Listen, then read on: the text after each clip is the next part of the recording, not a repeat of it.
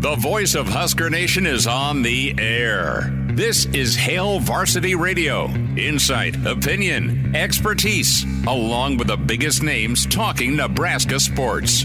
Join in with the show at 402 489 1240 or 1 800 825 5865. Now, here are your hosts, Chris Schmidt and Elijah Herbel.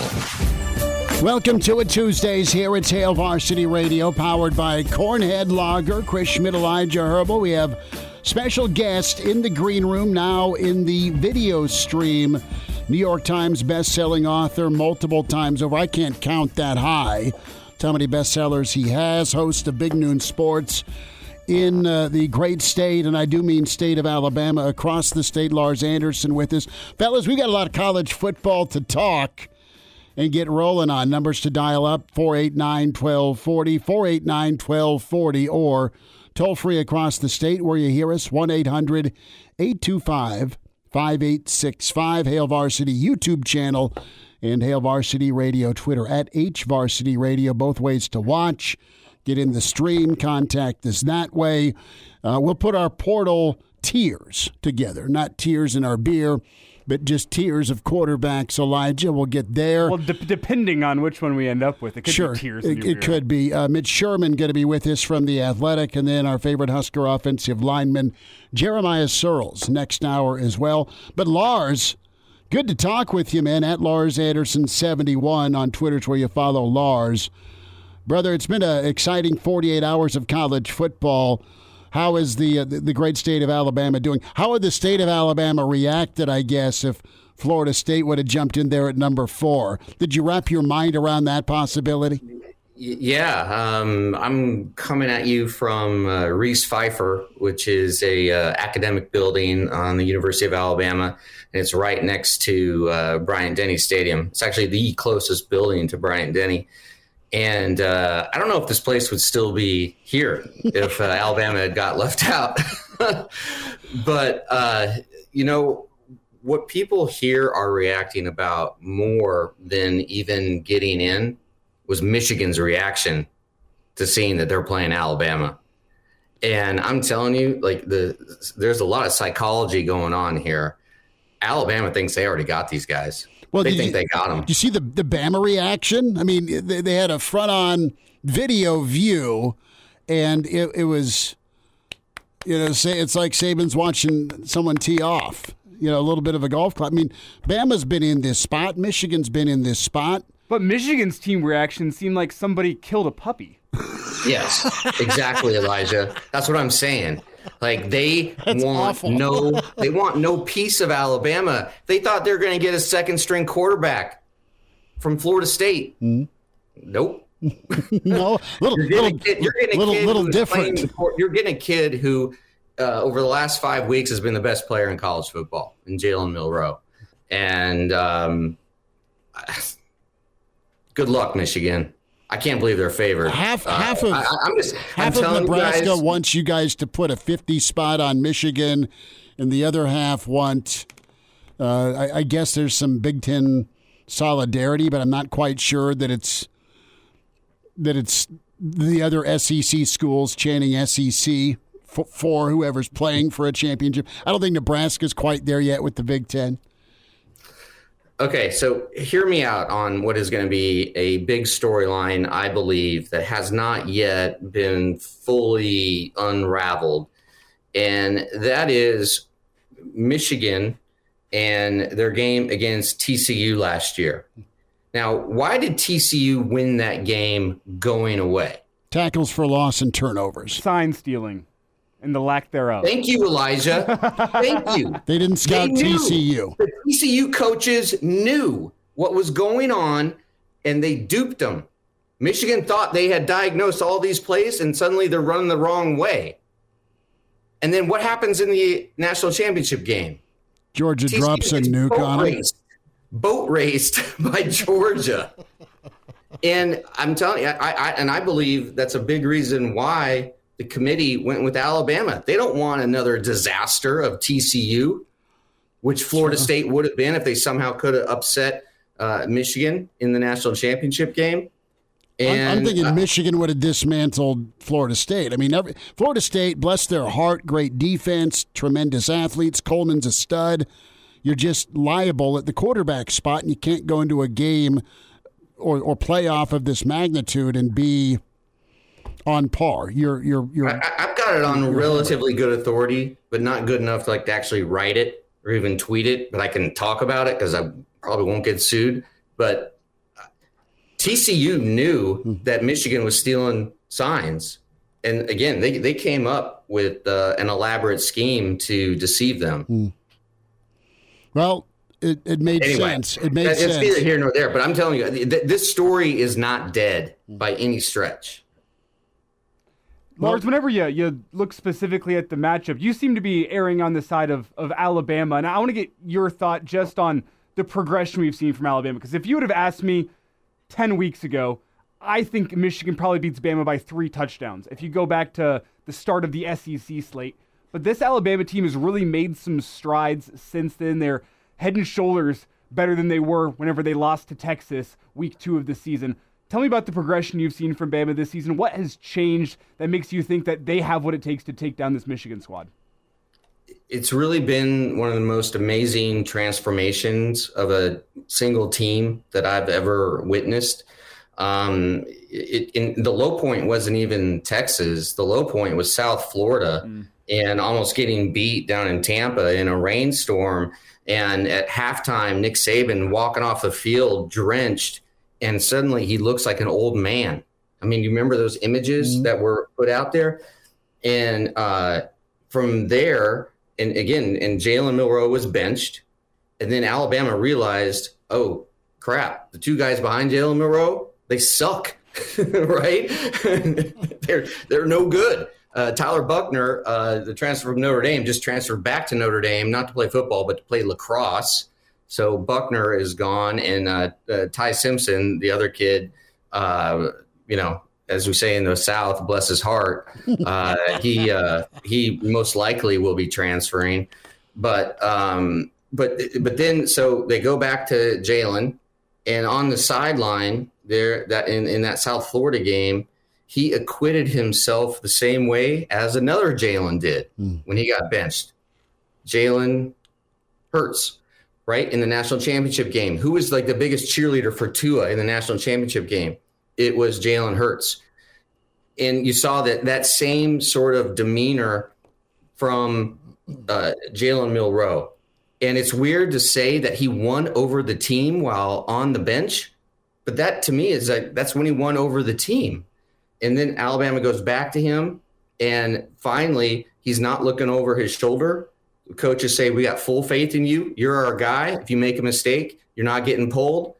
And he's just gotten better and better and better and better. And I made this comparison today. Like the two best single college football players I've ever seen with my own eyes number one, Cam Newton, number two, Tommie Frazier. Mm-hmm. Jalen Milroe is Tommie Frazier who can pass better. Mm-hmm elusive and fast Lars Anderson with us. Lars, want to get a couple of more comments, and thanks for kicking us off today. Uh, thoughts on Nebraska, their season, and I know you're a Chubba guy. Nebraska is also kicking tires in the portal like everybody on the quarterback spot. Yeah, um, I, I was impressed with what Matt Rhule did. An incredible amount of injuries for Nebraska, but they still got to learn how to win. Got to learn how to win. Uh, and it's a cliche, but it, it, it's true. I always I, I, love the effort level that the kids gave, and that tells me that they believe in their head coach, and um, I, and especially on the defensive side, because defense is more about effort mm-hmm. than offense. Offense is more about kind of precision and athleticism. Defense, man, you just run to the damn ball, mm-hmm. right? See ball, get ball and uh, and that's what Nebraska's done really really well and and I, think Nebraska fans should feel good about where the program is going. Yes, uh, things didn't turn out the way everyone had hoped, but um, I think it's on the upward trajectory. Definitely. Do You like Chubba? What you saw him? Absolutely. Horrible decision at the end of the Iowa game. Horrible decision but um, man, give this kid some reps. I think he could be special. So what? What are your? Really, What's your? I, I do. Like I, I don't know. I, I'm not in the thick of it like you guys are. Like, is, is are they actively searching for another kid in the transfer portal? They They're are. probably going to go the transfer portal. They they are looking, but I think that Rhule's pretty set on taking care of the guys that are here. If that makes sense. You got to look. You Yeah. got to bring in competition, but it's not like I don't think they're going to make the mistake of last year with Sims. Uh, with this is our portal guy. Is there a guy in the system or a recruit that is going to be a kind of hang your hat on type of player for Nebraska right now? Quarterback. Uh, they got a kid from Bell West. Kaelin's really, really talented, but I don't know that he's a guy that needs to see snaps as a true freshman, if that makes sense. Yeah. well, some Husker fans out there seem to think the Dylan Raiola sweepstakes aren't done, but Ah, that's nice. Okay. something you need to accept. La- Lars, I got I got to get this in, and it's several questions in the stream uh, regarding the NCAA president, and I'll post that up here. Uh, this is from uh, Geek Tradamus. So you have President Baker proposing a new tier D1 with directly paid players, new scholarship limits, NIL in house. Uh, I don't know the timeline of this, but do you like this? And what's your reaction? What's your reaction? I love it. I love it. I love it. Let's just uh, let's just have three power conferences: Big Ten, uh, most likely now uh, SEC, and I would have said ACC, but I think Big Twelve, and uh, have each conference be about twenty teams. And then that is your sort of tier one. Mhm. And then tier two would be all of the other I don't want to say also rans, but the lower conferences, and let them have their own national championship. I mean, I, I just think it'd make more, for a more compelling sport overall. you could do it that way, but it's going to come down to budgets, right? I mean, and your your top fifty to sixty spenders, movers and shakers. I mean, there's a lot of schools. There's about eight to ten elite, really six, and that that could spread out as you see the playoff expand. But more of uh, than NFL model, really, quite honestly. Yeah, no, I, I agree. I mean, what's what's happening now isn't working. I think the uh, the the the gulf between the haves and the have-nots is growing rather than shrinking. And um, if we're expecting Congress, led by Tommy Tuberville, who I know really well, another bless your heart person, uh, if Tommy Tuberville is is going to solve this whole thing, no, not going to happen. There, there is not going to be federal legislation that is going to, uh, and, and let's just call it what it is. I mean, it's pay for play. This is like, and, and if you're an 18 year old kid, I mean, if I was 18, I would go, I would pay, I would play for whoever is giving me the most money. I mean, it's it's not rocket science here. How's how's Bama been with their NIL, and how's Bama been real quick with just getting it right, getting kids that yeah want to get paid but are hungry, they're not entitled coming in. That's a. I, I think that it remains to be seen. I mean, so far so good, but um, Nick Saban wants no part of I this don't think NIL era. I mean, that will usher him to retirement quicker than anything else. Is the idea that every year, uh, because of NIL transfer portal, you have to re-recruit all of your guys, and you have to explain to kids like, "Hey, you know what? We're a develop, del- developmental program. And that means you need to develop. And maybe by the time you're a junior or a senior, you'll get picked in the NFL. And that has been Nick's argument for ever since this whole thing started. And if you just look at like national rankings of recruiting classes, Alabama is still one, two, you know, right there every year. But uh, I, I just I know I know Coach Saban pretty well. I've written two books on the guy, um, and that made me think today too. Like, gosh, if I have profited this much off of Nick Saban, what me personally, like this whole the whole town of Tuscaloosa and the state of Alabama, like it, it's really it's good for business for everyone when uh, when the, the local team makes it to the college football playoffs. Well, uh, Lars, to flip this around, just mentioned Alabama's future. We got about a minute left here. from the outside looking in, what's your take on how Nebraska is positioned for the future, the, the changing world of college football? I, I don't know what Nebraska's uh, NIL situation is, but it, it's going to come down to that. I mean, I, I would try to get Berkshire Hathaway money involved in Nebraska. Uncle Warren. Some, somehow, some way. Yeah. Don't even call them the Nebraska Cornhuskers anyway anymore. Call them the Nebraska uh, Fighting Berkshire Buffets. Hathaways Yeah. or the Nebraska Buffets. You know, just get, Ch- get- change the name. that's- the ultimate. That's the ultimate. Uh, um, I think going to be the, the deciding factor for so many kids where they go to school is based on how much money they're going to Mhm. get.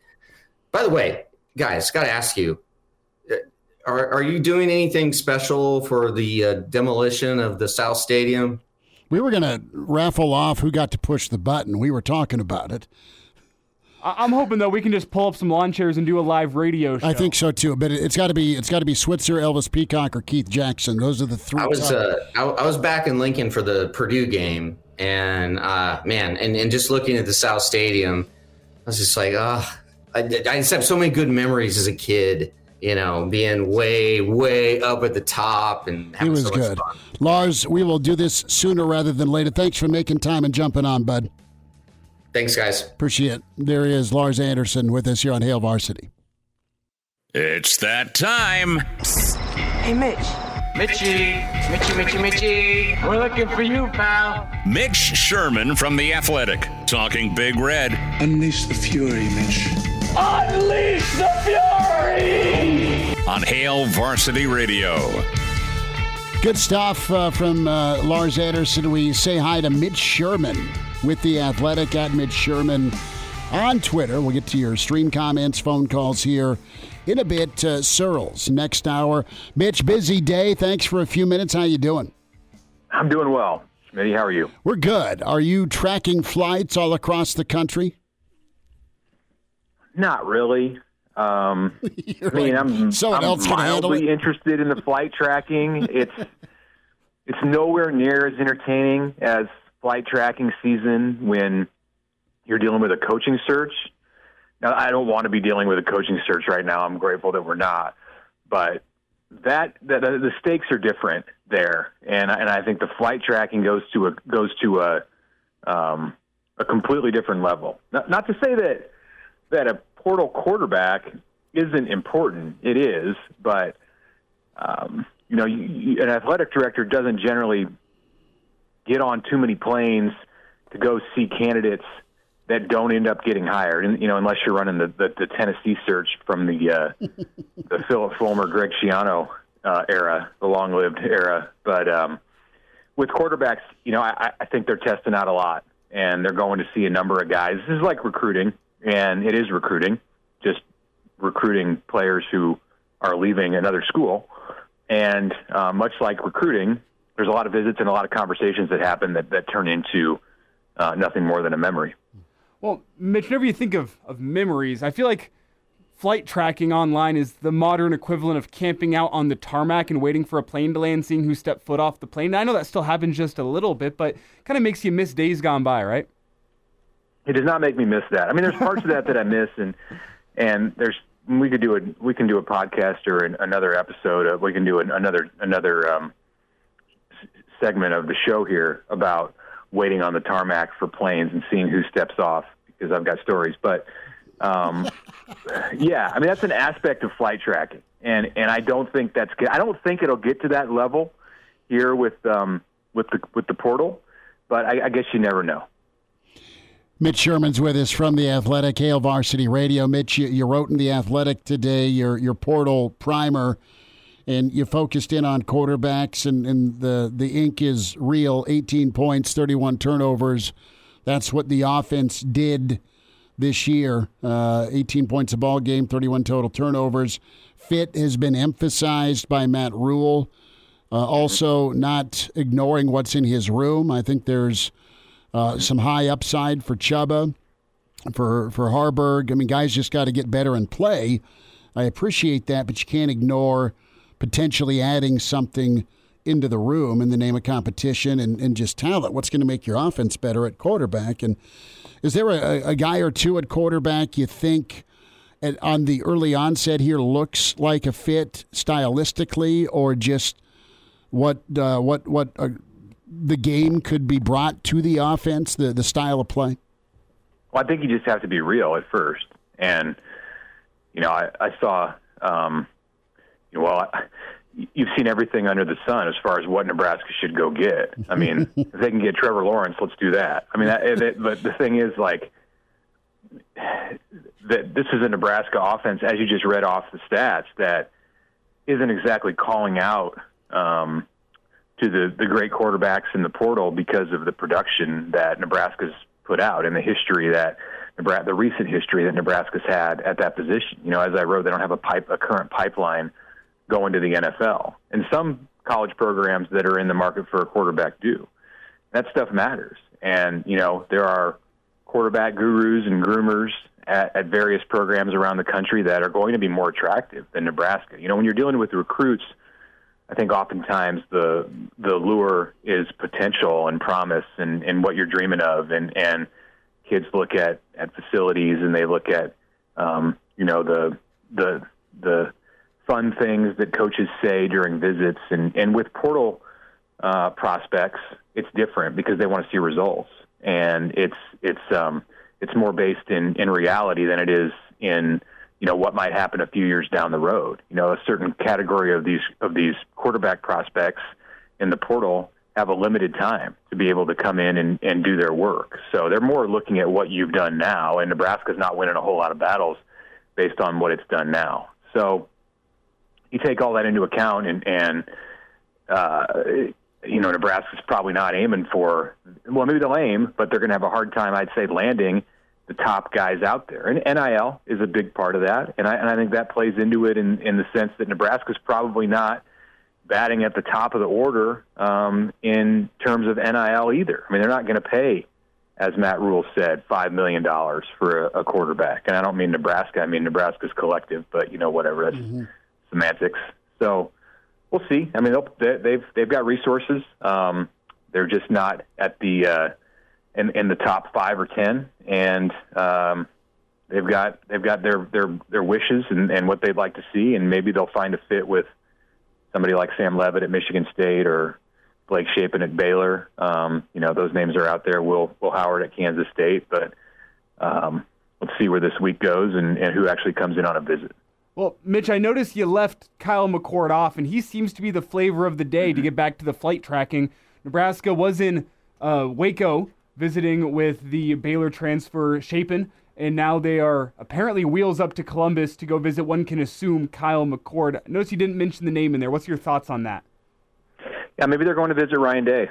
Uh, maybe they're going to visit visit Jim Knowles. Uh, I, I, yeah, I mean, it would seem that if, if you want to deduce – um, that the portal, the QB portal plane, is moving from Waco to Columbus. That that they're they're going to talk to Kyle McCord. Um, I, I, I I don't know. Um, I don't know what to think of that. I, he's he's certainly got the talent, and you know he won 11 games this year, so absolutely, I think he would be a fit for Nebraska. Nebraska could find a way for him to fit if this is where he wants to be. I I'm still not quite there yet, I suppose, on believing that Nebraska is going to be a top of the list uh, school for Kyle McCord, who's a former five star prospect out of high school, and it's been a few years, so kind of throw that out and base it more on what, what he's done in college. But what he did in college in his first year as a starter was pretty good. He just couldn't beat Michigan. It wasn't up to uh, Ohio State's standard. Um, it might be above uh, above Nebraska's punching weight, though. Mitch, let's uh, talk a little bit here about the NCAA Is they're looking to move to a new tier of D1 schools where uh, it's in house. You got NIL money, great. Go get your roster taken care of. That the word today from uh, the NCAA president Charlie Baker. Yeah, I saw the tweets from Charlie Baker, and and that's significant that he's talking about that publicly. So, you know, this is in the, in the early stages. Um, it's definitely something that athletic directors, administrators, school presidents have pointed toward and and you know thought about, discussed behind closed doors probably for for some time. But um, you know it's a long way from being enacted, and and and there's a lot of details that would have to be hashed out. But this is where we're headed with college athletics as a division um, of the the power programs in football that operate independent of everyone else. And you know what we saw in the college football playoff selections on Sunday with really every team near the top being either a Big Ten or SEC member or a future Big Ten or SEC member, with the exception of the one team that got shut out in an unprecedented fashion by being 13 and 0 and champs of a of a um, another power conference that wasn't the Big Ten or SEC. You know, I think that's that's a a, a, a uh, you know a forecast or a preview of what's to come, where you separate the the the uh, the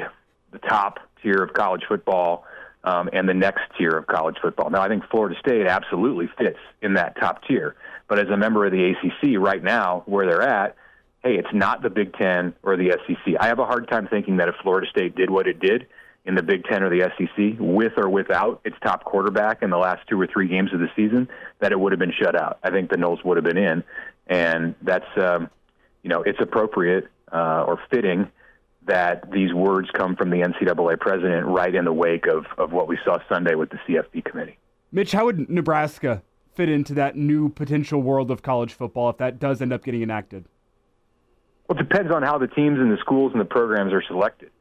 If you're just going to say this is a Big Ten SEC world and everybody else is a step below, then Nebraska's fine right now. But if they're going to go and select programs individually and regardless of conference, and like I just said, I think Florida State gets in, um, then Nebraska has to be concerned about where it stands. Some of this just comes down to resources and whether you can play and whether you can, you know, you can go and, and, and battle in that environment. And Nebraska right now, because of, of its Big Ten membership and because of its fan support, uh, it, it it can it can compete on a resource level with the programs at the top. Um, on the field right now, it's not competing with the programs at the top. So, th- to answer your question, Elijah, it really comes down to how the, the, the how the uh, how that division is selected and how many teams are in it. Do you have a, a, a guess or a, th- uh, a thought on how it will be selected? It's all about money. Mm-hmm. Um, so whoever can spend with the big boys is is probably going to be in the best position to, to, to be there. But at the same time, I, I do think you have to have shown something uh, on the field. They, they want it to be competitive, and it's going to be about competition. It's going to be about money. And, you know, I, who knows? There's, I'm sure, going to be a million theories that go out and, and proposals um, before we ever get to a place where something's officially up for a vote. Um, and that all of those conversations are going to dictate – where Nebraska's at in the in the hierarchy of of the next the next uh, generation of college athletics. So the long and short is you've got the financial resources, you have the fan base, you have the coach and the athletic director. You feel like now just get competitive to good on the field, Mitch, right? Simple. Well, this is why it's so important that Nebraska's done what it did in the last couple of years, you know, with Trev Alberts and, and then Matt Rhule. And I'm not here saying that, hey, these are the guys who were born to fix this program. I, I, but I do think that more so than any combination that Nebraska's had in the past 15 years, 20 years, these are the two who are aligned enough and are business savvy enough and are um, and are ready to move Nebraska into the next phase of college athletics with more efficiency than any any duo that and, and these are the, these are the two people who matter the most mm-hmm. the athletic director and the football coach there Nebraska is positioned with the two guys that it has to be able to make that jump but that doesn't guarantee that they'll that, that they'll get it done that doesn't guarantee that they're going to take these five win seasons and turn them in a couple years into 10 win seasons or 9 win seasons which may be what it takes mm-hmm. to get included in the next uh, in the in, in the next the next jump you know, you've heard Trev Alberts in the past couple of years talk about how this is an urgent time and that Nebraska has to get it right this time. Well, I mean, what we heard from Charlie Baker today is evidence to back that up. Mitch Sherman with us. Mitch, we'll check in again soon. Thanks for a few minutes today, bud. Okay, thanks. Thanks. And now. And now, back to Hail Varsity Radio.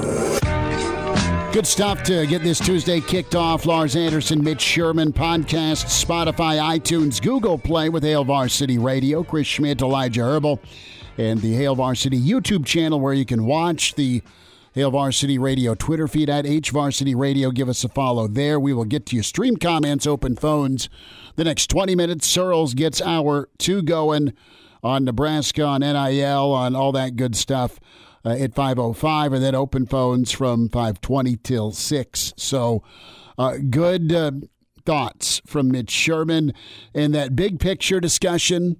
Where does Nebraska fit in the world of college football, in the landscape of college football, in this someday new separate tier of Division One? Can you spend it? Yes. Can you compete on the field? You're working on it. And uh, that's the, the reality for Nebraska on field versus off field. And uh, to get better on field, it's going to take more Tony White defenses. It's going to take uh, more run games that reminisce uh, the Ameer Abdullah, Rex Burkhead era. And it's going to take quarterback play that, at worst, and this isn't a knock on him, is at, is at a Joe Ganz level. Okay, if you're going to be kind of a pro style passing offense that wants to be power football with a little bit of quarterback wiggle, you, you need a, a quarterback like Joey Ganz or Zac Taylor. or Zac Taylor because your run game and your O line was pretty good then, and you know Nebraska's working on it, but it, it it's this vicious circle of starting point, and your starting point is AD and coach, coach's vision, execution of said vision, and realizing what you are to be successful, well, and that's a developmental program. Yeah. Part of that development's quarterback. Well, part of the development's quarterback, and and and the simple fact of the matter though is that we've seen it time and time again in, in college football. You can get a one year pop from the transfer portal. Gotta have a. It's gotta be longer than one, baby. You, you don't build a long term program with the transfer no. portal. You build it on guys like Princewill, hmm? on guys like Justin Evans Jenkins, who stepped in admirably, and you can assume there's going to be development there guys like maybe a future Carter Nelson. That, that's what it comes down to. Like whenever you do go get a four star, a high four star type guy, a Ben Hart, a Ben Hart, you need to make sure you're right. You need to make sure these guys are, are high level multi year starters that are making all conference teams by the end of their, their careers at Nebraska. Guys like Nash. Can they like maximize? Can they hit their ceiling? Can they keep getting better? It's taking the guys that, you know what, as a freshman, they're going to come in and they're going to compete. They're not going to be guys, I mean, these guys are important too, guys mm-hmm. that are popping two, three years down the road.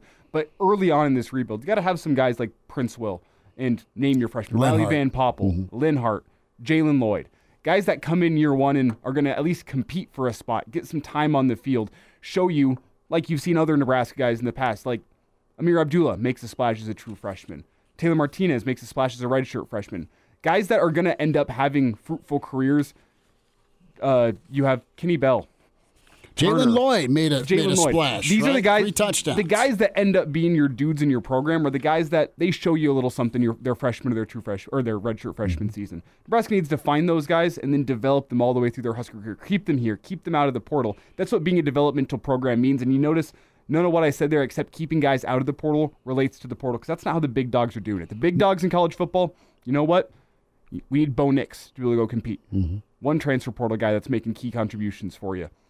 Ohio State one or two transfer portal guys that are making contributions for you. It's not building a roster with those guys. No, and it's it's the supplementation, right? It's a supplemental draft, so to speak, where you add a Bo Nix or a Penix to uh, teams like Oregon and Washington that have been good on the lines of scrimmage.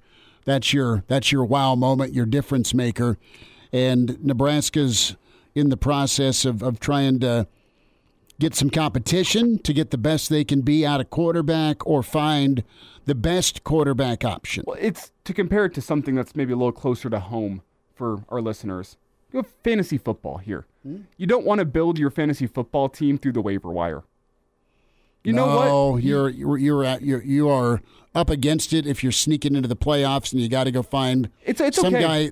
guy. Uh, you get lucky sometimes, but it's not sustainable. Yeah, to it, your point, it's okay if your running back's on a buy and you go pick up a guy. I know he puts up 15 fantasy points for me. I'm going to keep him around on my roster, see what he. That's okay. you don't want to build. You don't have a draft that's so bad that you have to fill your roster with waiver wire guys. Why are you looking at me? me do you say this? Man, the I blame Carson Schmidt for another subpar draft in the uh, the the Mike Bargan Memorial Football Draft. So there we have it. I have locked up a first round buy in my toilet bowl. Ah. That's how bad of my team's get that tattoo ready. Let's get to some comments here, and we're getting it, going to get into the different uh, quarterback tiers in the uh, all the the wild, wide world and wild world of travel for Nebraska. But Anonymous was in at 345, ready to start talking ball, and thanks Anonymous. And he's quoting what was said about Jeff Sims. He's dynamic, he's athletic, he's smart, he's big, he's got accuracy, he can throw from the pocket. So when he became available, when he went into the transfer portal, I was already sold on him. That's anonymous. More. I even had people in the NFL say, "Hey, you need to go get this guy." Everyone recognize he recognizes he's an NFL talent that was the comments on Jeff Sims. And Sims, I don't doubt when scouts or recruiting coordinators or coaches looked at him and saw the good, you're like, absolutely, that's not an ac- in that's not an inaccurate statement. But you got to apply it to games.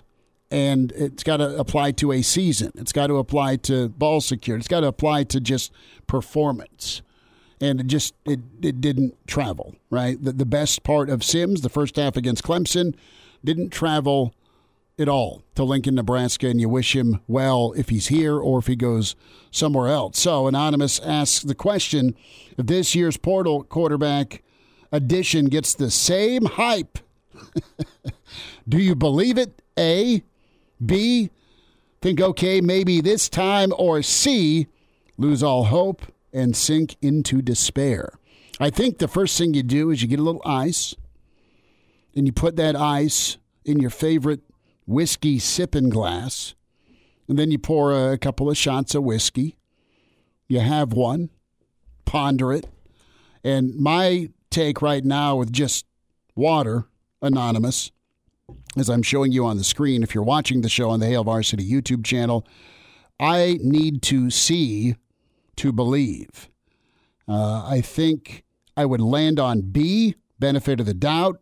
Okay, it maybe this is the time versus going into despair, but not blind, blindfully and faithfully saying, "Yep, th- this is the dude." Um, now, if they were to go get, let's just pick randomly, if they go get Dylan Gabriel, right? Not going to happen even if, if Warren Buffett signs a check and hands it, I should say, signs a blank check and hands it to Dylan Gabriel. Th- th- that would be about the only way. All right. Dylan Gabriel's looking at Oregon or he's looking at USC. Well, well, let's be clear. Dylan Gabriel's looking at a future NFL career. Sure. Exactly. And, and I, I think Nebraska's in position, and we'll get into this next hour. They're in position to go get guys who are probably fringe NFL right now. Mm. They, they want to go to the NFL, but they're not surefire NFL right now. And they're going to a different place to either make some money or win. Uh, probably a little bit of both. But I'm, I'm maybe it's uh, the second time's the charm for this, this staff. And now. And now, back to Hail Varsity Radio. Back with you one final time this hour. Jeremiah Sirles, 10 minutes away. His take on the portal, the quarterback situation, Nebraska, and a little team Jack. And then open phones for you at 525. We'll get heavy with the portal discussion at quarterback, who and where and when uh, this could uh, be a reality for Nebraska. Reminder about your friends at Dyer Law, personal injury. Dyer Law, think of them if you've been hurt in a personal injury accident. You can count on Dyer Law to provide you with the helping hand you need. No matter what you're dealing with, call the team at Dyer Law at 402 393 7529. 402 393 7529 or visit Dyer.law to chat with a trusted professional about your personal injury claim. Dyer.law. That's Dyer.law today when it comes to personal injury. This this portal's fascinating because it's just a, a slew of guys. Some have had better years than others. And there's different reasons, right? Is it payday? Is it um, a, a chance to go win at a higher level and get noticed? Is it coaching change? I mean, you've got all sorts on this spinning wheel of quarterback carousel, Elijah, this season. And you've got some guys that, listen, they, they played early and didn't perform. DJ Uiagalelei, right? Clemson mm-hmm. came in, had a hell of a game at Notre Dame during the COVID year, okay, when Trevor was out, and then didn't have a great season following the Trevor Lawrence era.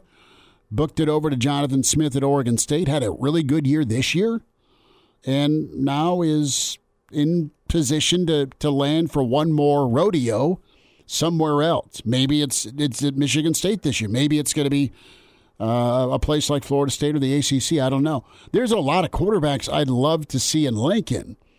Uh, there's about four or five that I think I've seen enough of that I would give the the leg up in the race at Nebraska to win the starting job versus Chubba. Mm-hmm.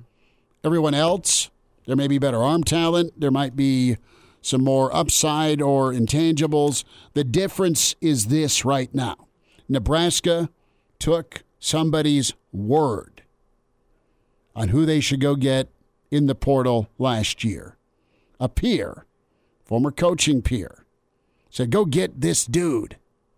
This is what he can be. This year, Nebraska is not only doing in person visits, they're doing in person interviews, right? One and the same kind of like this the difference in the search for Shawn Eichorst versus the search for Trev Alberts. Sure.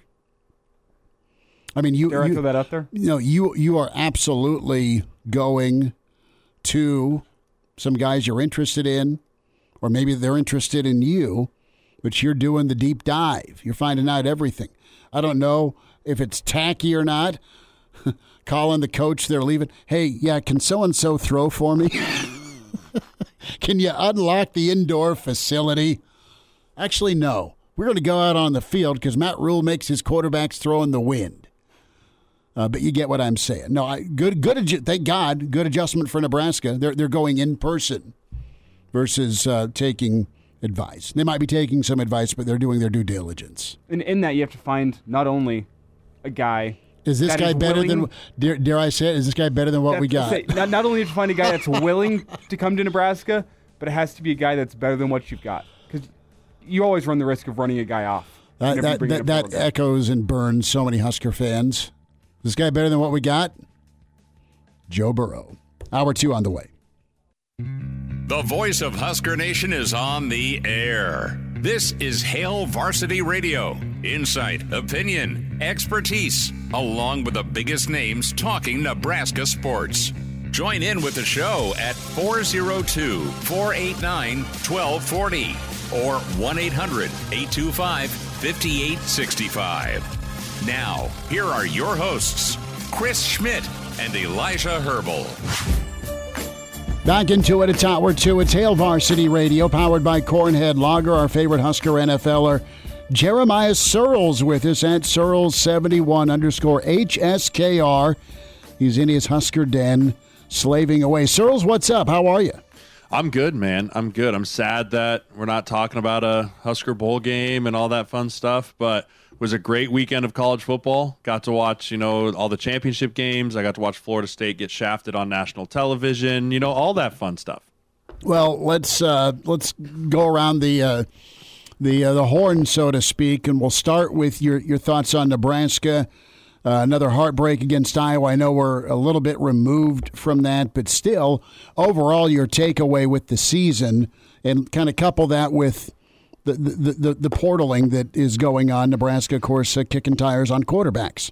Yeah, you know, overall, I'm really, I'm really pleased. I know the outcome wasn't what we wanted, a bowl game, but from what I saw from the program, from a maturity standpoint, from a culture standpoint, from a true ground up rebuild, I am very pleased with what I saw this year. And yes, there are a lot of things that get cleaned up, but I wasn't one of those guys that came into the season thinking it was going to be the moon and the stars. I'm pretty sure I set our win over under at five, right? And I actually won a bottle of whiskey down at our barber shop down at Straight Edge downtown. I won it with a guy who said six, I said five. So I now have a bottle of Eagle Rare waiting for me. Shout out to those guys, Zach and them down there. But I like where we're at. I like where we're going. And you want to compare and contrast some things. And this is what I've been doing for people. Look at Colorado. How many people are jumping ship out of Colorado right now? Everybody. Right? The eject button is hit. Versus you flip side at Nebraska, Ty Robinson, Nash Hutmacher. Those dudes are bleeding to play back again for Matt Rhule. They're they're foregoing the chance to go to the NFL to come back and play for their head coach. That speaks volumes to me. Volumes to me in an era of college football in which you can hit the eject button at any moment. You have guys from a five and seven football team going, I believe in what's happening here. I believe in the path. I believe in our head coach. I want to come back. Jeremiah Sirles with us here on Hail Varsity. And Sirles, while we're going year in review here, I want you to take the quarterbacks and the turnovers and put it to the side because we've talked about that plenty over the past couple of months. But I want you to pick the biggest success that you saw from Nebraska this season in terms of progress or in terms of being a competent team, if you will, and then the biggest failure, the biggest thing that needs to get cleaned up. Again, throwing turnovers from the quarterback position to the side.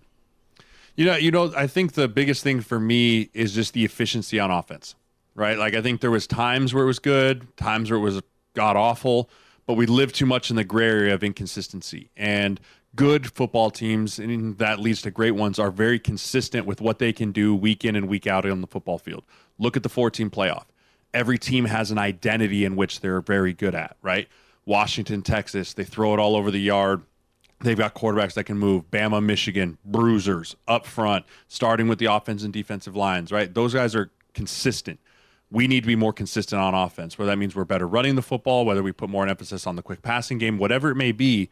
That is the biggest thing we have to get cleaned up next year is knowing who our identity is, what we do, and not mattering who we're playing against, making them stop us, making them stop what we do well. We never really did that this year. That's the biggest thing we need to get cleaned up. Do you have a, a biggest success, the biggest point of progress that you saw this year? Tony White. Good Tony answer. White is the biggest. I mean, I was devastated when I thought we were going to lose him to USC. I was. I mean, I was. Were you, were you thinking myself. he was going to go to Hollywood? I was thinking he was going to get p- p- paid, and like, how are you supposed to tell a guy not to go get paid, right? Like, in Matt Rhule said, like, if it's going to be a vault up in your career, and I'm not saying that is, but 1.6 million dollars is a vault up in something. So, you know, I'm really excited that he's back. I think he was tremendous for this team, tremendous for the state. I mean, you talk about a program that lives and dies with the black shirts and being a dominant defense and all those things. Couldn't be happier for what he did, how he came in, handled his business this year, and really excited to see the future with some super young D linemen that are just going to take even bigger jumps this offseason. Sirles, let's uh, get to the, the quarterback spot. And uh, right now, Nebraska's looking around, making some some trips, making some in person visits, all the while. Really, as as we talk, just a couple of guys, non quarterbacks, in the portal, but we're not expecting much portal movement, at least initially by Nebraska. Probably not much at all. To, to your point about the Robinson and Polar Bear example, guys want to come back and see if they can get this team over the hump. But you look at Chubba, you look at Heinrich, uh, Sims is, is still here, but I want to focus on on Chubba. What do you believe his ceiling could be? I mean, you've seen some good and limited action, and he's way different than a year ago when he was under Whipple. Yeah, I would love to see his progression of a passer. I think we saw the athletic ability, we saw his ability to create with his legs, but that's never going to be his bread and butter because he's not quite fast enough to really be a difference maker in the run game and he's not quite physical enough to be a bruiser running quarterback. You know, he's kind of in between athletically. But the thing that worried me the most about him was his ability to get through his progression, right? He was very much a one read, not there, tuck and run. And I'm not saying that's who he's always going to be, but that's got to be the next progression in his game of understanding pre snap alignment. What's my coverage? What's my route concept? Who's my number one read? And then, oh, that's not there. How do I get to two to three? That's where I think we'll know more of his ceiling as he goes. But you know, Haarberg, we got to see same thing with him. He's got to be a better passer. This is college football era where you have to be able to throw the football. You just you have to throw the football to win games. It's just part of it. Unless you are Michigan or Alabama or one of those guys that has a stable of NFL running backs behind you every single time. So I think quarterback is the number one thing we have to go find a portal and I've heard the checkbook could be open. And, you know, Matt Rhule is the first one to say it. I don't know if it's a million dollars plus open, but, you know, that's the era of college football. You know, I represent some players for NIL. I have a couple guards right now that are NIL guys that are getting north of $300,000 a year, right? It's just where it is in college football. It's how it works, it's how it goes. And if you want to be successful, you got to pay. How does that work with uh, your representation and there's a couple of guards. Uh, you're well versed at that spot as well as tackle. Is is it as simple as a business contacting you or a relationship with the kid, and uh, away you go? I mean, do, do, you, mind laying it out? Yeah. So it's everyone does it differently because there is no governing body, right? Like there is no like rules that you have to follow. It is as gunslinging Wild West as you can make it, right? I mean, with the NFL, you have to be certified and you have to have the ability to. There's a legal tampering period, and then there's these times you can talk to kids and you can't. All that's out the window. It's all bets off. You know, the way that we handle as an agency is the first thing we ask players is, is this a football decision or is this a business decision, right? Or is it somewhere in the middle, right? Because sometimes guys are hitting the portal strictly to just go get paid right? And hats off to him. That's what you want to do. Or is this a business decision to lead to the NFL? Is this a decision where I want to go somewhere that I can play better next to better competition or get better coaching or be in a better system or play a different position or do all of that? And if that's the sole focus, then let's help you on that end first and then figure out the money later. Yeah. Right. So that's kind of how we go about it, where every agency is different. I mean, and as far as like when you can talk to guys, when you can't, like schools wise, I'll say this: that's just all out the window. None of that matters. You guys are getting contacted all the time. It's it's the Wild West. And until the NCAA does something to come down on it, which I am a, a huge component that they should, mm-hmm. like they need to have some type of governing body. It's just going to continue to get more and more crazy. It's Jeremiah Sirles with us here on Hail Varsity Radio. And Sirles, we'll get into Florida State, also your relationship with Team Jack here in just a second. But first, I want to talk specifically about that quarterback position for Nebraska. And you kind of laid out the two sides of the coins. You have the the one set of guys maybe trying to maximize their earning potential before a potential pro career. The guys that, you know, know that right now, whenever you're 20, 21 years old playing quarterback, it's kind of your best chance to go take care of your retirement now as opposed to a potential NFL career. And then you have the other side of guys that are looking to, to you know, maybe get themselves some more exposure, some more experience, some more tape to put on film to give themselves a better shot at the NFL. Whenever you look at those two classes of guys, specifically at the quarterback position, what spot do you think Nebraska fits more into in terms mm. of hmm. those types of guys they're looking for? Yeah, you know, I think we're not quite in the top tier of guys are going to come here because they think it's going to help their draft spot.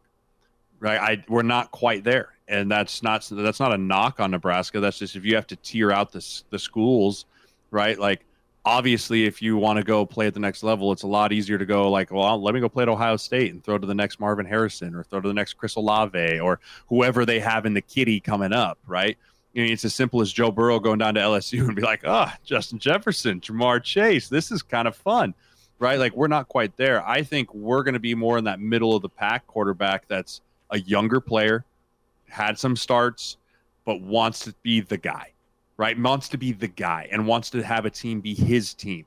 And he's done enough to earn a nice payday with it, but he's still hungry enough to know that there's a lot left out in front of me for me to go prove. And so I think that's the kind of player that Nebraska needs to target. That's the kind of pitch they need to have to sell to that kind of guy. And that's the right guy that Matt Rhule is going to need to get to run this offense. Any quarterback you've seen, and let me just lay out the the names we're hearing that, that Nebraska's been in contact with Sam Leavitt, uh, really high level kid out of Oregon, top quarterback out of Oregon, was at Michigan State, threw a touchdown pass on a trick play against Nebraska. Blake Shapen, a kid that was recruited by Rhule down at Baylor. Uh, you got McCord at Ohio State. Please no. And Will Howard at Kansas State. I think that's the first guy they visited. I like Will Howard for this spot. I think everybody likes Will Howard. I think uh, Lane Kiffin, Lincoln Riley, everybody likes. Yeah, yeah. Everyone's a big Will Howard fan. I know. I, honestly, my favorite quarterback in the portal is the Ward kid from Washington State. Uh, yeah, I great. love that kid, but he's going to be Tennessee, Alabama. Like he's going to be up there, and his price tag is going to be really, really high. But I think his arm talent is really, really good. Um, you know, and so you have to remember though, Matt Rhule brought Jeff Sims in for a reason. It's because he likes a mobile quarterback. Mm-hmm. So when you go through that list, I think that's going to be a big criteria for what Matt Rhule wants and someone to run his offense is a guy that can create with his legs and be a threat in the run game. You know, so there's a couple guys, and that's why I think McCord's not it. Right. And I'll eat my hat and I'll be a McCord fan if they sign him here. Please don't think I'm poo pooing him. But, you know, based off what I've seen, based off what our offense is and where our the state of our offensive line is right now, and that's gonna be in a rebuild too. I think it's got to be a running quarterback. Well, and the the guy went eleven and one this year, and he's leaving. Yeah, I mean, he was driving a Porsche Cayenne and he didn't even get it all the way to the finish line, right? I mean, the dude had everything imaginable around him and he still couldn't figure out a way to get to the finish line. I worry about you take a guy like that and put him in a less talented area. Mm-hmm. Is that who he is, or can he elevate people around him? And that will always be the question mark with him until he finds a new spot. Guy I really like Sirles is Grayson McCall from Coastal Carolina. Mm, has had dude. good success. I like him because he's got that dual threat ability. Doesn't throw many picks. I know it's lesser competition, but the big difference I see between him and Cameron Ward is Cameron Ward fumbled 14 times last season, which is, you know, a lot. Whereas Grayson McCall's done a good job taking care of the football throughout his college career. Maybe he's looking for a step up in competition to put some NFL tape out there and get him a little more NIL money. I think that's a name that only 14 fumbles. Sign him up. yeah, I was gonna say. Well, I think I think we'll take that, but I, I do understand what you're saying.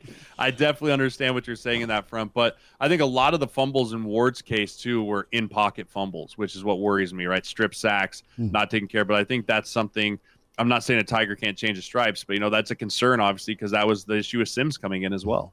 So before we get you out of here, the four-team playoff, Florida State, as you said earlier, shafted. Alabama's in. A lot of people saying the amount of money ESPN's going to make off of Bama being in is probably what put that over the line. What are your thoughts on that four teams? I feel so bad for Florida State and Norvell and those boys down there because the playoff committee literally told them winning it doesn't it's not everything anymore. And from when we played pee wee football to when I hung my cleats up, winning meant everything.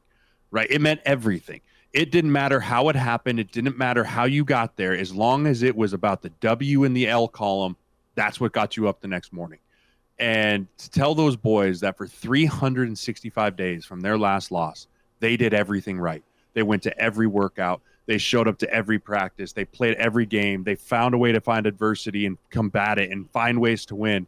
For the playoff committee to just throw all of that out of the window and say, sorry, boys, TV revenue means more than winning. It's just a shame. And I hate it. And I hate everything about it. Sirles, uh, real quick, uh, it is the holiday season. And I know uh, close friend of yours, Cam Jurgens, uh, my Cause, My Cleats, uh, Team Jack. Uh, you participated in that with Tyson's Treasure Chest. Uh, tell the folks a little bit about uh, your involvement, uh, your relationship with the good folks at Team Jack. Yeah, I love the guys at Team Jack. Obviously, I've been a part of them since I was the inauguration. I was on the field when Jack ran the, the touchdown back in the the spring game. Mm-hmm. And you know, now I'm on the Husker alumni chapter. We help put events together. We had the golf event. We got the gala coming up in February you know, and just to continue a fight against trying to find a cure for pediatric brain cancer. It's a fight that is never ending. It's a fight that we hope to find an end to one day, but we're going to continue to fight every step of the way. Team Jack and Husker football is going to forever and always be intertwined, and that's something that till the day I die, I will continue to try and fight that fight. So, well, Team Jack has uh, Hall of Famer Bryant Young at the gala this year. I saw. Can you let people know how they can get tickets to that gala should they want to attend? Yeah, uh, teamjack.com. I believe it's the teamjackfoundation.org. Take mm-hmm. a look there, find tickets, table sponsors, all that stuff. Um, I'm sure we'll still look into that. You can always find Kylie Dockner too. She's the head of Team Jack Foundation. So look her up. She handles all of that stuff. Yep, find Kylie and get signed up and uh, swing the swing the clubs with Sirles too. I mean, mm. Oh, how's the drive? Swings in a bad swings in a bad place right Is now, Smitty. oh. I thought about maybe trying to get on Thursday with the weather a little nice, but I don't know if I need to do that to myself. Well, one of us could carry your clubs because I want to get out and golf too. Sirles, you be good. Best to you and your fam. Thanks for the time. Absolutely, guys. Appreciate it. Go Big Red. Gotta love Sirles. Good insight and uh, of course, straight takes right there on NIL on quarterback the season all that good stuff. Podcast, Spotify, iTunes, Google Play. You want to catch the interview again with Hail Varsity Radio. Hail Varsity Radio is live. Now, back to Schmitty. Schmitty's a great guy, but he don't have a brain. And Elijah. You want me to speak? When I point at you, yeah. On Hail Varsity Radio. Back with you. Open phones for you the rest of the show 489 1240 800 825 5865 or can just jump in the stream. Hail Varsity YouTube channel or the Hail Varsity Radio Twitter feed at H Varsity Radio. Give that a follow. That's Elijah Herbel, Chris Schmidt at Herbal Essence on Twitter at Schmidt underscore radio. So, uh, a lot to talk about here with quarterbacks and tiers and visits and kicking tires and uh, discussions going on. And on three report out that Kyle McCord, several schools in mind that thinks would be a, a great fit for him. He's a Philadelphia native, and of course Nebraska. Uh, again, per on three and McCord are talking. Well, and, and that's been kind of assumed today with the flight tracker information. There's not much other reason for Satterfield to go from Waco to Columbus. Like, you think you're going to go hire Ryan Day as an offensive coordinator? Doesn't make much sense. Like, like that that's the the name that makes sense to go out there. And, and I to, had to preface to go hire. Ryan Day as offensive coordinator. No, no, yes. no, no, no. Yes, no. it does. no, Kyle McCord. Um, but I had to make sure to preface the segment, Schmitty, with the uh, the intro that says we don't know what the hell we're talking about. Schmitty's a great guy, doesn't have a brain. I just talk whenever you point at me. So I had to make sure we preface this entire conversation with that. Like that's what the transfer portal is. Is stuff happens very quickly. I mean, a lot of times, and there was a, report out on Twitter today from a uh, a high level Division One Power Five coordinator where he talked about the appeal of the portal is you don't have to go deal with all these recruits that are going to give you the runaround and hey, they're just going to use your name for clout because they want the other schools to see oh Nebraska offered you, so now you're going to get schools close to home it's, it's, a, it. it's a double-edged sword, brother. Because you're right, and you, and you showed me that that coordinator. And listen, there are guys who love recruiting, there are guys who tolerate recruiting, and there are guys who hate recruiting. And the way of the world in college football right now, uh, it is turned from recruiting high school quarterbacks to possibly getting someone more polished that someone else is either taken some bad habits and made them worse or taken some bad habits and made them good. All shapes and sizes, right, in the portal with what you're getting at quarterback. How can you enhance to supplement your football team at that Well, position? and that's that's what I'm saying here with kind of this.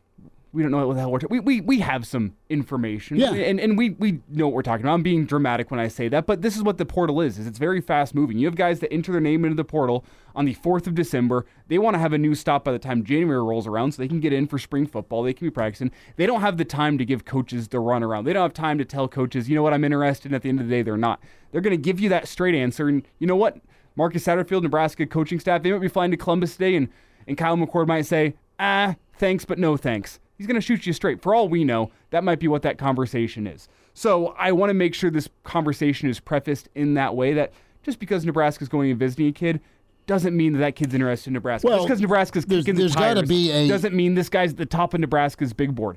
The transfer portal happens very quickly. Nebraska's done their evaluation. Now you're going out and you're finding who's really interested, who just returned a phone call to be nice. You're going to go out and do all these things. No, you're going to get a yes. quickly. You're you're going to get a yes. Come visit me. Let's talk.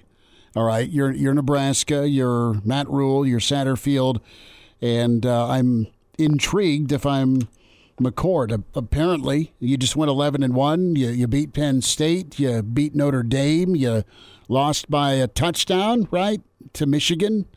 You had a, a tough day with an interception. You're also a five star that didn't start as a freshman. You're also a five star that had to wait till this year. Your your your true junior season, as he's part of the 2021 class. Good for him, not leaving till now. And the guy put his time in, and they had some pretty some damn good quarterbacks at Ohio State. So Devin Brown, you had Kienholz, you, Tristan Gebbia. Oh, good old Tristan pulling the Tommy uh, Tommy boy seven year plan, baby. so listen, at quarterback, the most important thing for me is get it right. If you're Nebraska, find someone better than you have. Let that projection that's better than you have win the job in a true competition, or make it clear as day, plain as day, that uh, all right, it's it's going to be a battle to the death, not literally, but it's going to be a battle, and the best man will win. And your job is to be a, a really good teammate and be a, ready backup. in the Big Ten where people go to get beat up and get injured. Okay, that that's that's what you're going to need from your quarterback room now, and that's what you're going to need from your quarterback room. You're trying to you're to, to add to, and that message has got to be loud and clear and agreed upon by the quarterback that's here. You don't run off guys that could have won ball games for you or can win ball games for you, and uh, you don't not go take somebody in because you don't want to worry about chasing somebody off. It is so delicate, but you got to be right this time. You got to be right this time because you're going to have a better offensive line. To have more options at running back. You're going to have a year two of young, really fast, talented wide receivers. You're going to have a lot of defense back. You're going to have a hell of a schedule. And it's year two. And this fan base, while loving and supportive, are ready for a bowl game. End of discussion. Be right. Get it done. And if that means going to Ohio State, talking to McCord, I'm quite frankly shocked that Nebraska is in position based on what their offense is. If I'm a quarterback looking at what this offense is, it's a hell of a pitch Nebraska must be making. But you have the, the element of Nebraska is a Big Ten school. Oh, Nebraska's sure. got facilities. But you just went 11 and 1 at Ohio State. Should should there be a line of people out the door? Ohio State clearly is like I mean, oh, Ohio State. How many guys have they lost? Like 15, four and five stars. People are running for the portal.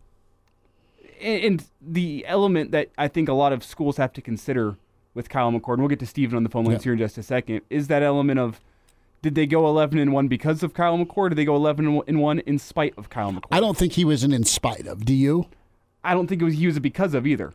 Well, he had he had a lot of he had a lot. He did, he did not crash the Porsche very often, as Sirles said. No, he had Marvin Harrison Jr. He had He, he didn't crash Henderson. the Porsche, but he didn't take it above the speed limit either. No, but he was in that game. He had a bad pick that was a tipped ball against Michigan.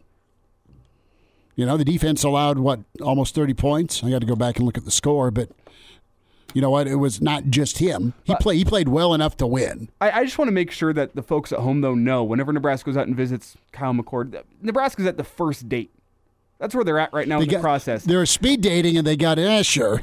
Yeah, and, and you got the first date. I've been on plenty of first dates and never gotten a second date. You know, I'm just gonna I'm just gonna I tell wanna get myself in- here. I want to get into that at, at 540. Stephen, thanks for hanging on. Welcome to Hail Varsity. Go ahead. Hey guys, uh, you kind of stole a little bit of my thunder there on on McCord, and I'm just wondering, do you suppose that because of the Michigan loss, there's pressure to leave, or coaching staff said, "Hey, we think this other guy's going to start in front of you," and you just got to wonder, you know, why somebody that's at a program like that, you know, is is looking to leave, or is it all NIL driven? I, you know, That's my I, that's curious, that's you know. it's it's a football or a business decision, as Sirles touched on. You know, Ohio State didn't start Joe Burrow ever either, right? I mean, they they go with who they think's best. That was a quarterback room led by Ryan Day, and uh, was it Haskins that was in front of? Yeah, it was Haskins uh, that was in front of Joe, and uh, Joe got down to some sweet weapons on the bayou. I I think this. I think he's a guy that had his year at Ohio State. Stephen, thank you for the phone call. Appreciate you t- uh, chiming in and, and listening in. I think he's he may have a better shot at winning the job somewhere else because Ohio State that may be that deep at quarterback. Well, on top of maybe they're kicking tires on portal Well, people. well, we spent some time talking with Sirles about Cam Ward. Cam Ward has been thrown around on a lot of Ohio State, and it's, it's just discussion board. he's right he's awesome. but he's been thrown around in Ohio State circles as being a candidate. I mean, Ohio State, I think with the weapons that they had on offense, Harrison, Egbuka, uh, TreVeyon Henderson, you had Oh, guys. line's good. Defense is killer. I think they're looking for an upgrade at the quarterback spot. I don't think Kyle McCord is a bad quarterback for them, but look at the line of quarterbacks that they have had coming up to Kyle McCord. Kyle McCord's kind of the odd one out. I don't think Kyle McCord's a future top 10 draft pick. No. And Yeah. that, that, that's okay for what Nebraska would want at quarterback, potentially. I mean, look how good. Look look at Stroud this year. My God, he's good in the NFL. I mean, from Fields, Stroud, Haskins, 12 gauge, Mm-hmm. all the way back to, to uh, Pryor. yeah. I mean, you just have a long, long and line of and Ohio they've shifted State it to first be round quarterbacks. to be NFL. Fields is in a tough spot, but good question from our friend Brennan. Is we're talking quarterbacks and tiers, And he asked a little bit earlier in the show, and we're just getting to it now. Theoretically speaking, Brennan in the Black Hills, if Nebraska lands a top quarterback prospect and he and has a successful season, we make a significant bowl and said quarterback opts to sit out, what would your response be? Well, um, I think if you're in the playoff, that's pretty awful to opt out. If you're at some other bowl game, I get it. Take care of number one. But if you're playing of, for something of substance beyond a, a nine or ten win season, I mean, if you're in a, you know, it's going to expand to 12 next season, presumably your top three Big Ten teams. I don't think Nebraska is going to be in that position next year uh, to be a to be a, a, top three or four Big Ten team. That said, no, I, I think if he opts out, that would hurt in the moment, but you got to kind of respect the decision if he's you know a, a first day guy, Elijah, first or second day guy. The quarterback. Well, Schmidt, off the top of your head, who is the last Husker quarterback to throw a pass in an NFL game? if Nebraska finds a quarterback in the portal that has good enough NFL options that they're going to sit out the bowl game, Kelly Stouffer, but he didn't go to Nebraska. I think it was Bruce Mathison. It was mid '80s, Buffalo. I believe he was the last quarterback at Nebraska to throw a pass in a regular season NFL game. So you had Bruce Mathison, uh, Vince Ferragamo, and I am. There's no one else. Hmm? I don't think Steve Taylor ever threw a pass in an NFL game. CFL. He killed it in the CFL. Did, but not in the NFL. No. Like, I'm just looking back through the years. If Nebraska finds a quarterback that's good enough to sit out of a bowl game because they have NFL prospects, that's an ultimate win for Nebraska. In the moment, unless it, I mean, if you're playing for something of substance, you want them to go play and win that bowl. Well, if you're playing of something in something of substance, likely they're not going to sit out it's an ultimate sure. win for Nebraska if you have a quarterback that you know what you go seven and five next year and you're playing in a bowl game and your quarterback sits out because he's got NFL opportunities. That's an ultimate win. You made a damn bowl game. That's that's cool. You want to you want to finish the year off that's right. such a, a, a, hypothetical down the road. Exactly. let's let's worry about let's worry about who's playing quarterback, who's healthy at quarterback, and uh, we're almost over. We'll continue oh, yeah. this discussion. 489 1240 with the quarterback portal tiers. Some of the names we'll get you to in Nebraska's discussion with McCord from Ohio State. Some of the other folks Nebraska has been visiting. Hail Varsity continues. And now. And now, back to Hail Varsity Radio. Plenty of portal talk continues. Open phones the next 20 minutes. It's Hail Varsity Radio, powered by Cornhead Lager, Chris Schmidt, Elijah Herbel. Hail Varsity Radio uh, can watch the show on the YouTube channel. Subscribe to the Hail Varsity YouTube channel. Follow us with the Hail Varsity Radio Twitter handle at H Varsity Radio. Who's on the line? Dave. Dave, thanks for hanging. Go for it. Former Nebraska quarterbacks that threw passes in the NFL did you remember Dave Humm?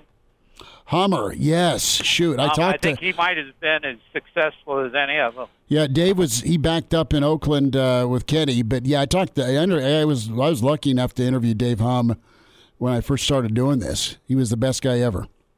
Al Davis thought a lot of him.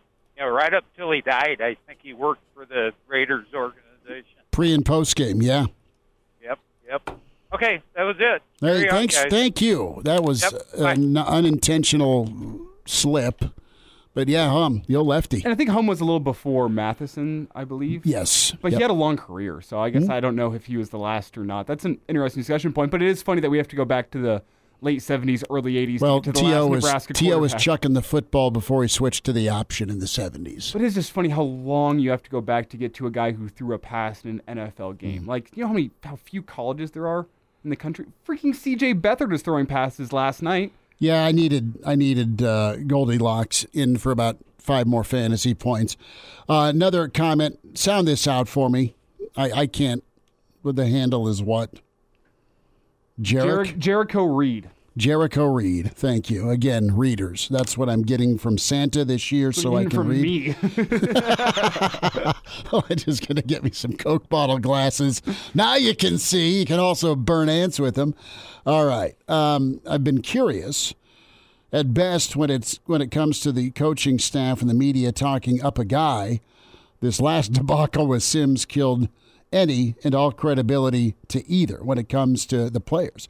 Yeah, I think a lot of us went in and said, okay, this is what coach is saying.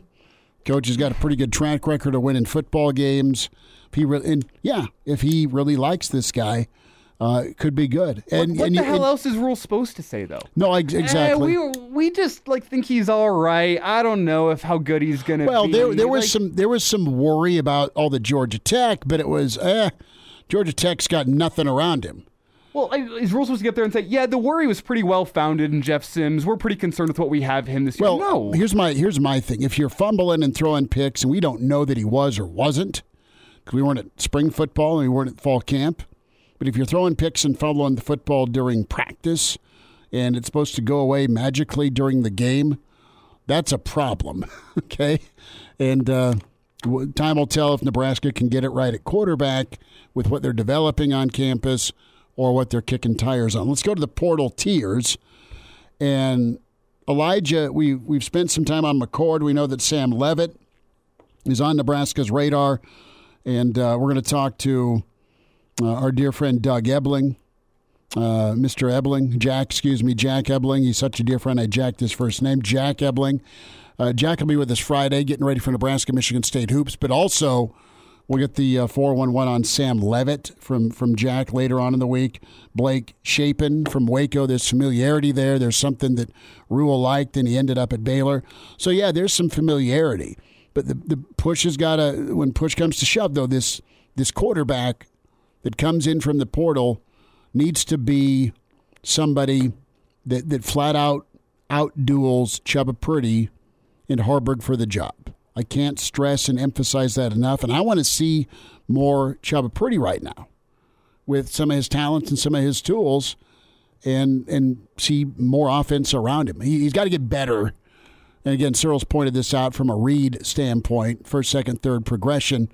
But if he can, if we can see a guy get time, develop, and get better, good. I mean, what, let's let's talk attainability. We got a whole list of quarterbacks, right? DJ, Uiagalelei, uh, Grayson McCall. You like him? I like McCall. He's another question with attainability though, because He's a Coastal Carolina, Tim Beck guy. Uh, you've got Dillon Gabriel out, uh, Riley Leonard out, Will Howard probably out, Dante Moore probably out, Kyle McCord, Tyler Shough, Aidan Chiles, Tyler Van Dyke not interested, Will Rogers. Uh, you've got Houser, uh, Noah Kim. I mean, you got the world running from from Michigan State. Um, what's funny, I was looking at some Sam Leavitt stuff, Elijah, and Sam Leavitt was the number one quarterback in the state of Oregon. Neither in state school offered the kid. He's still pissed about it. Didn't really give Jonathan Smith, allegedly, the time of day when he got to Michigan State and bolted. So the word on Leavitt is there's talent, but is is Sam Leavitt in love with Sam Leavitt? you gotta have a little cockiness to you. I get it as, as quarterback, but who's the name there you think Nebraska can get? They're visiting. They're at least getting, hey, yeses. We'll go out.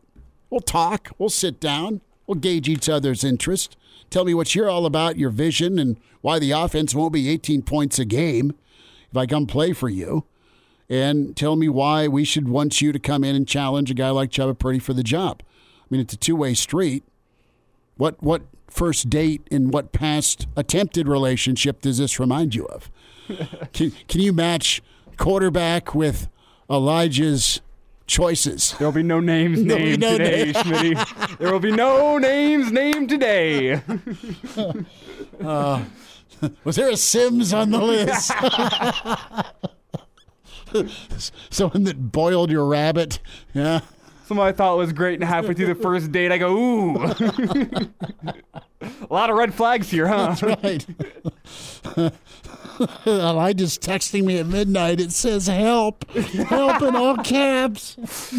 Pretend I have a family emergency. You're my dad calling me, please.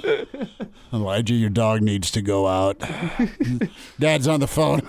I gotta bail. I gotta go. I gotta go. Uh, okay, sorry. Uh, left turn there. That was funny. Okay, but quarterback attainability. You see that list? We've just rattled off 100 quarterbacks. So there's 100 more daily going into the portal. I'm intrigued by McCord. I'm intrigued by Leavitt. Here's what I believe. You can bring them in. If they get beat out, they're gone. They're not stick around for you. That's that's why they're leaving, presumably, to play and play better. And it's either I need to get my game film up to up to speed so the NFL goes, "Oh wow, you're really good," or that we see something in you, or it's straight up an NIL payday. It's a business decision. Those are your A or your B's, right? It's A or B the choice why you're going into the portal to make money or to go get groomed and be better and go win. And can Nebraska make the right choice while having some depth? Having some depth. And and let and quite honestly, get Kaelin in here and get him comfortable and get him acclimated and let him just grow and groom and you're you're, you're going to play you're, you're to you're to get better by playing yes but you don't want to blow somebody up too soon by throwing them in too early. Well, how many guys do you want in the quarterback competition? I think is a question. I need three. Have to on. I need three. I think you have one in Chubba. I think you probably bring in a, a younger developmental guy to compete with Kaelin. Whichever cream rises to the top, to the, to the top becomes Mm-hmm. the third guy in that conversation. You bring one guy in to being, be the presumptive starter. Okay. I think that's what you got. And could McCord be that guy? Maybe. I think there's a reason why his name's floating out there today. I- Sure. I will say that. And now. And now, back to Hail Varsity Radio. One final time, Hail Varsity, powered by Cornhead Lager. Chris Schmidt, Elijah Herbel. Get the podcast, Spotify, iTunes, Google Play. Brett emails in chris at hailvarsity.com. I can see Herbel having lots of challenges with first and second dates. Why? I don't, yeah, I don't know. Um, Ouch. That, that is hurtful. Andy is Ouch. back Wait, in. wait, wait. No, we need to step it back here. Is it the mustache? I don't know. He didn't get into specifics. Is it my abundantly charming personality? I think it looks like. I mean, you've got your flannel on. You got some dead. Is it a moose or what's on your hat? It's a deer. Okay, it's, a, It's a deer. mule- deer. It's a mule. the mule deer. All right. It just looks like you might put somebody in a wood chipper right What now. What the hell? No, it's okay. I mean, I, No, it's not. no, it's okay. The flannel's nice. I just can't pull it off. You got a wood chipper in your backyard, and someone's frightened. It's, it's, it's Ah. fine. I don't know how to take that comment. Uh, Andy is uh, back from uh, the desert and uh, is listening to us in North Platte, and uh, some good uh, thoughts. Uh, he's, I believe, at a bar in North Platte. God love him. He's playing Keno and he's asking for number selection. But he just everyone's sitting around talking Husker football. Everyone's fired up about this portal, this quarterback thing. and 58 feels lucky, by the way. Yeah, 58's a good number. Just, just first one that came to mind for me. Good Okay. number. I'll add 31 there too. 17. Go with 17. Steve Schmidt's number was great. And Mark Grace. 58, 31, 17. Bang. Okay. There we go. Bang. $100. And Bang. just go with five. five national championships. Now you're getting too many numbers. Now you're just, that's, Well, Keno. yeah, you stick with like two or three and hope to hit all three. Okay. There we go. I'm, I lose all my money. I, I don't play Keno, so don't listen to me. But I watch others play Keno. I think That's about for it, sure. and I watch the numbers come up, and I go, "Oh, I was gonna say that one that time. Man, I should have should have played." 489 1240, 489 1240. Tomorrow on the show, uh, excited to have Mike Babcock and Evan Bland. The pride of Ord, Andy Markowski, going to be with us. As Nebraska has got a big one, huge one, against uh, Minnesota tomorrow night. If those of you are still inclined to pay attention to Nebraska basketball, rough one on uh, Sunday, but chance to bounce back for the Big Red. So that'll be uh, vitally important for Nebraska to go get a, a conference win. And then old Sparty comes to town this weekend, which is nice. Uh, get PBA fired back up again and go uh, go make it happen. So Spotify, iTunes, Google Play, where you can go to get the pod. And a reminder to get buckled up with your seatbelt, hands on the wheel, eyes and focus straight ahead. The driver has one job to drive. A message from the NDOT Highway Safety Office And a pretty good show today. Lars Anderson kicked this off. Thoughts on Bama, on Florida State, on Nebraska, the quarterback situation. Mitch Sherman with us, and then Jeremiah Sirles in hour two. Now, if, if they can get McCord in here, that's impressive. And somebody in the stream made the comment. Let me find it. Is is is McCord a playmaker or a game manager? Based on what I saw this year, more of a game manager. But he threw for two touchdowns, 18 to 30 against Ohio, against uh, Michigan, two interceptions as well. He, he was my starting fantasy football quarterback in the college fantasy. And, I was, I, was, somewhat happy with him. He was fine. He waited his turn and uh, doesn't think he can keep the job. Talk to you tomorrow at 4 with Hail Varsity, powered by Cornhead Lager. Thanks. A Hurrdat Media Production.